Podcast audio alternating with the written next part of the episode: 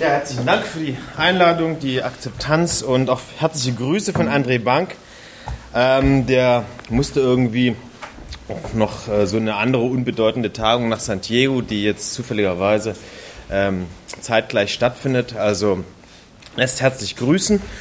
Wäre gerne hierher gekommen, aber musste dort seine äh, Verpflichtungen ähm, eben erfüllen. Ähm, Doug hat es schon angedeutet, also beziehungsweise kurz was zur Struktur. Ich schildere ganz kurz die Ausgangslage, Fragestellung. Dann äh, fasse ich die Erklärungslücken in der bisherigen Literatur zusammen.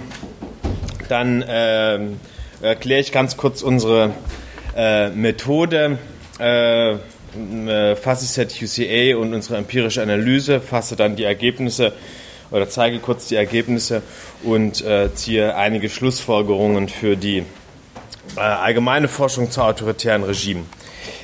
Ähm, die Ausgangslage, äh, Dack hat es gerade geschildert, also ähm, aus einer regimezentrierten Perspektive. Ja, also nur aus dieser quasi gibt es mindestens zwei spannende Fragen. Es gibt natürlich viele weitere spannende Fragen, aber aus einer Regimeperspektive gibt es zwei spannende Fragen, wenn man sich die Region Nahen Mittelost betrachtet. Erstens, was erklärt die Varianz innerhalb der Republiken im Kontext des ähm, arabischen Frühlings und zweitens, was erklärt das Überleben der acht autoritären Monarchien, dass die bisher äh, so gut, also in Teilen schon von Massenprotesten betroffen sind, aber eben ähm, noch äh, zu keinen, äh, äh, es ist noch zu keinen sozusagen systematischeren Herausforderungen des Regimes äh, gekommen ist. Das ist sozusagen die Ausgangsfrage und ähm, Jetzt sollte das eigentlich anders funktionieren. Nee, ich habe auf die falsche Taste gedrückt, oder? Ähm, tut mir leid. Ja, und. Ah, okay. Genau. Das zentrale Problem ist, dass wir keine Varianz auf der abhängigen Variable haben oder auf dem Outcome. Das heißt, wir, es gibt ähm, acht Monarchien, die existieren seit, ähm, sagen wir mal, Ende der 70er, Anfang der 80er Jahre und äh, keine von diesen äh, bricht zusammen. Ähm, wir haben das äh, Problem in doppelter Hinsicht gelöst bei uns am Giga. Über die erste Variante darf ich nicht viel erzählen. Also wir arbeiten daran, ganz konkret. Äh, ich erwähne nur mal einen Namen Bachrein, aber mehr darf ich dazu nicht sagen. Äh, und der zweite, die zweite Lösung ist, ähm, dass wir also eine historische Perspektive versuchen einzunehmen, einen historischen Vergleich äh, seit 1945 versuchen weil es dann nämlich äh, eine Varianz gibt. Es gibt eben fünf Monarchien, die zusammenbrechen zwischen den 50er und den äh, 70er Jahren. Und wir fragen uns eben, welche historischen Erklärungen gibt es für diese unterschiedlichen Entwicklungspfade. Ähm, welche sind jetzt die Erklärungslücken in der bisherigen Literatur, wenn man sich mit Monarchien beschäftigt? Und da gibt es, so wie wir meinen, mindestens drei, sagen wir mal, Cluster ähm, die wir auf äh, spezifische äh, oder äh, auf ähm, eine, äh, ähm, eine, Reihe von äh, äh, Literaturdiskussionen beziehen. Das erste ist das klassische modernisierungstheoretische Königsdilemma. Huntington, der das entworfen hat und aufgeworfen hat als ein Problem, dass also traditionelle Monarchien ein Problem haben, im Modernisierungsprozess zu überleben, weil sie eben nicht genügend institutionelle Anpassungsfähigkeiten entwickeln. Und diese Perspektive, da sagen wir, unterschätzt also die institutionelle Flexibilität und Innovationsfähigkeit von Monarchien äh, im Allgemeinen. Ähm, die zweite Lücke, die wir sehen, bezieht sich eher auf den Bereich der äh, Autoritarismusforschung im Allgemeinen. Es gibt also im Grunde genommen keine so richtige ähm, Erklärung für weder, weder, also äh, vor allen Dingen in der allgemeinen Autoritarismusforschung für diese ähm, äh, Persistenz, für dieses Überleben, für diese Stabilität dieser Monarchien. Bei Adenus Torell in dem Datensatz kommt es am eindrücklichsten raus, dass die Monarchien der Regimetyp sind mit der höchsten Überlebensrate. Das liegt natürlich auch an deren zeitlicher Begrenzung. Ähm, der Datensatz fängt ja erst Anfang der 70er an weil er sich auf Freedom House und äh, vor allen Dingen auf Freedom House bezieht. Das ist eine Komponente des Datensatzes. Deswegen haben die die ganzen Monarchien, die vorher zusammengebrochen sind, nicht drin. Ähm, aber zusätzlich ähm, gibt es eben eine Reihe von äh, äh, äh, äh Defiziten Äh, es gibt auch eine Reihe von hilfreichen Hinweisen, insbesondere Legitimationsperspektiven sind hilfreich. Und in einzelnen Beiträgen, die sich auf konkrete Länder beziehen, gibt es da eine Reihe von für uns interessanten Hinweise. Grundsätzlich fehlt also auch in dieser allgemeinen Automatismusliteratur eine gewisse Historisierung in Bezug auf die Monarchien. Und ganz konkret als drittes Defizit machen wir fest in Bezug auf die ähm, Monarchieforschung zum Nahen äh, und Mittleren Osten. Es einerseits keine systematisch komparative Analyse gibt. Also es gibt immer wieder Einzelbeiträge zu einzelnen Monarchien, die auch gut begründet argumentieren, aber es gibt keine systematisch komparative Analyse. Es gibt nie mehr als zwei Erklärungsfaktoren, äh, die ähm, da eine Rolle spielen. Und es findet vor allen Dingen ein Fokus auf Überleben äh, anstatt auf Zusammenbruch statt. Ähm, das ist sozusagen die Ausgangslage, der erste Teil des Papiers. Und im zweiten Teil des Papiers ähm, versuchen wir dann mit Hilfe von FuzzySet QCA ähm, dann auch eine empirische äh, Analyse ähm, bereitzustellen.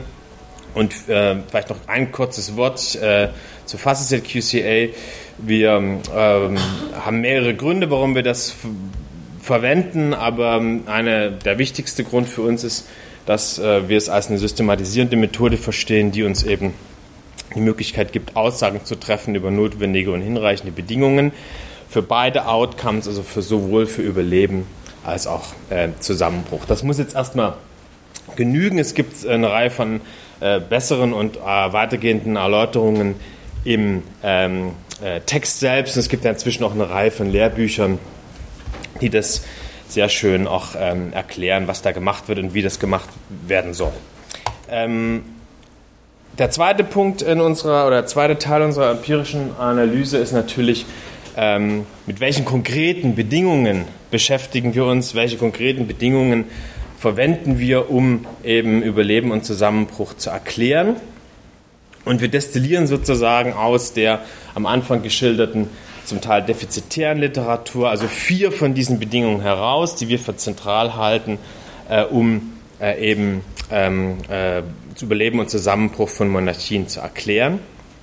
Das sind einerseits externe Unterstützung, also externe Unterstützung durch sozusagen ähm, äh, ähm, äh, äh, andere Länder wie die USA, wie europäische Länder, aber auch ähm, Länder innerhalb der Region ähm, da geht es vor allem um militärische Unterstützung äh, in, einem, in, einer Krisensituation, aber auch um äh, monetäre Unterstützungen. Dann zweitens, das ist ein wichtiger Punkt, der eine wichtige Rolle spielt bei einer Reihe von Argumenten. Zweitens geht es um Renteneinnahmen, also klassische Rentierstaatsargumentation, ähm, dass ähm, eben Renten oder hohe Renten helfen, äh, autoritäre Regime sozusagen zu stabilisieren und das Überleben abzusichern. Drittens geht es um ein Argument, was von Michael Herb gemacht wurde, dass ähm, äh, es insbesondere so seine Beobachtung, insbesondere in Golfmonarchien, Formen familiärer Beteiligung bei politischen Entscheidungsprozessen gibt.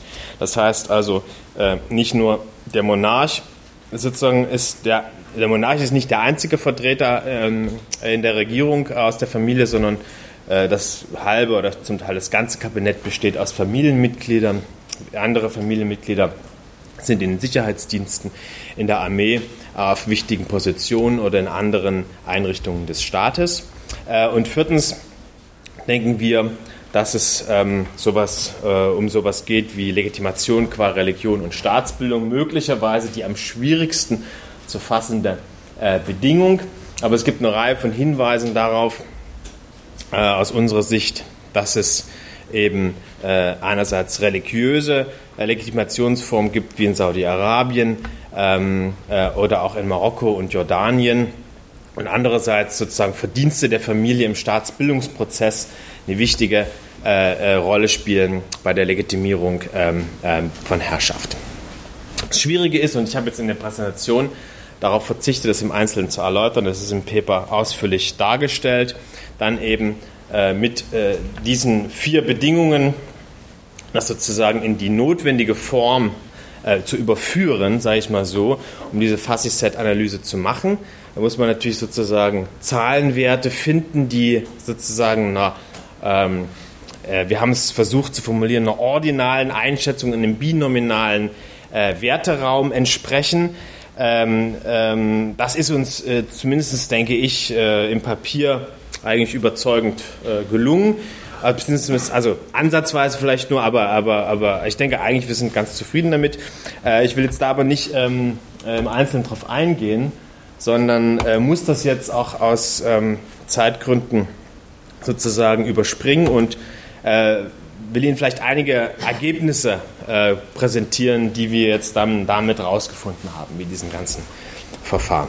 Also wir äh, äh, sind der Meinung, dass es also mit diesen äh, äh, ganzen Verfahren, die wir dann da verwendet haben, dass es also keine notwendige Bedingung gibt für Überleben und Zusammenbruch. Also die Tests, die wir da gemacht haben, zeigen ähm, nicht die notwendigen, sozusagen, nicht die, äh, äh, die Ergebnisse sind so zu interpretieren, dass es also wohl keine notwendige Bedingung gibt von diesen vier, die ich gerade erwähnt hatte. Es gibt allerdings natürlich Pfade mit hinreichenden Bedingungen, die also das Überleben erklären. Und da gibt es also zwei Pfade. Wir haben also eine schöne Äquifinalität, ähm, die sich auf unterschiedliche Fälle äh, beziehen. Es gibt also einen Pfad, der das Überleben der östlichen Monarchien erklärt. Dieser Pfad besteht aus einer Kombination von hohen Renten und eben diesem Phänomen der familiären Beteiligung. Damit können wir also die sechs Golfstaaten oder das bisherige, bis jetzige bis heute äh, überlebende sechs Golfstaaten ganz gut erklären. Und dann gibt es einen zweiten Pfad, der sich äh, nur auf Jordanien und Marokko bezieht. Und der besteht aus einer Kombination von externer Unterstützung und Legitimation. Gleichzeitig haben wir auch Ergebnisse eben für den Zusammenbruch. Und das bezieht sich jetzt auf die historisch in der Vergangenheit zusammengebrochenen nahöstlichen Monarchien. Und auch da gibt es zwei Pfade. Ähm, also auch da sieht man schön diese Äquifinalität. Ähm, und ähm, äh, der eine Pfad bezieht sich eben auf äh, Ägypten 1952, Irak 58, Libyen 69, Iran 79 und besteht aus einer Kombination von fehlender familiärer Beteiligung und fehlender Legitimität, so wie wir es konzeptionalisiert haben. Und der zweite Pfad des Zusammenbruchs bezieht sich allein auf Nordjemen 1962. Da gibt es eine Kombination von fehlender externer Unterstützung und fehlenden Renteneinnahmen.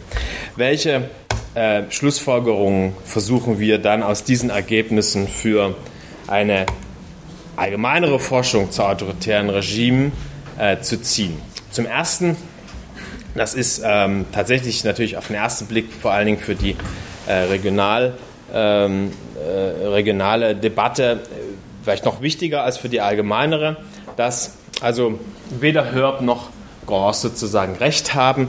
Herb äh, hatte das Argument gemacht der familiären Beteiligung, währenddessen Gors das Argument gemacht hatte, dass es eine Kombinationswirkung gibt von externer Unterstützung und Renteneinnahmen.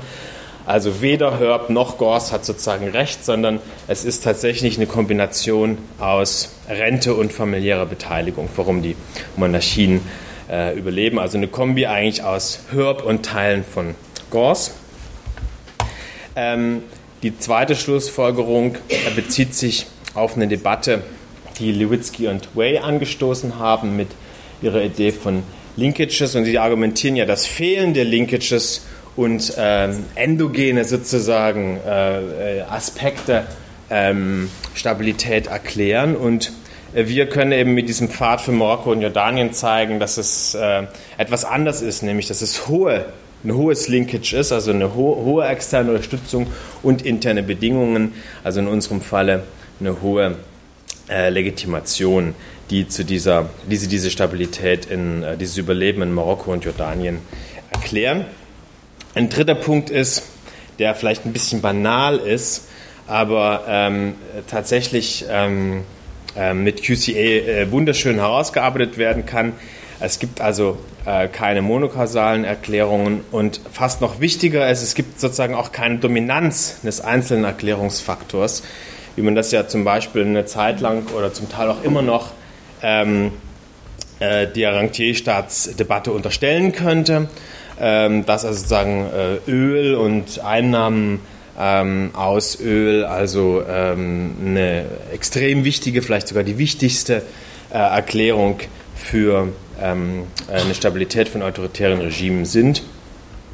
Äh, ich denke, das kann man also auch mit dieser QCA-Analyse schön sehen, dass das eben nicht der Fall ist. Äquifinalität existiert, hatte ich schon erwähnt. Ähm, auch nochmal, vielleicht für Leute, die QCA kennen, natürlich banal vielleicht inzwischen, aber an sich nicht, nicht grundlegend ähm, äh, banal, weil tatsächlich die Idee, dass es zwei zur gleichen Zeit zwei kausale Pfade für, eine, für ein Sample von Fällen gibt, zwei kausale Erklärungen im Sample von Fällen, ist, ähm, ist ja auch plausibel. Noch das kann man eigentlich äh, ganz schön sehen hier bei unserer Analyse. Und zu guter Letzt, äh, das, was wir hier gemacht haben, ist im Grunde genommen erst äh, der erste, der Einstieg sozusagen in eine eigentlich viel umfangreichere Übung. Wir haben jetzt also am Jahresanfang diesen Jahres begonnen, äh, in einem von der Thyssen-Stiftung geförderten Projekt das nochmal intensiver zu untersuchen. Und äh, wir haben uns auch eine sehr kompetente Mitarbeiterin gewinnen können. Anna Sunnig sitzt auch da vorne. Und äh, wir machen das, wollen das die nächsten zwei Jahre, also zu dritt, André, Anna und ich, wollen das also dann nochmal ein bisschen weiter vertiefen und ähm, verfeinern und kriegen dann vielleicht sogar nochmal ähm, äh, andere, bessere ähm, Ergebnisse ähm, raus. Herzlichen Dank für die Aufmerksamkeit.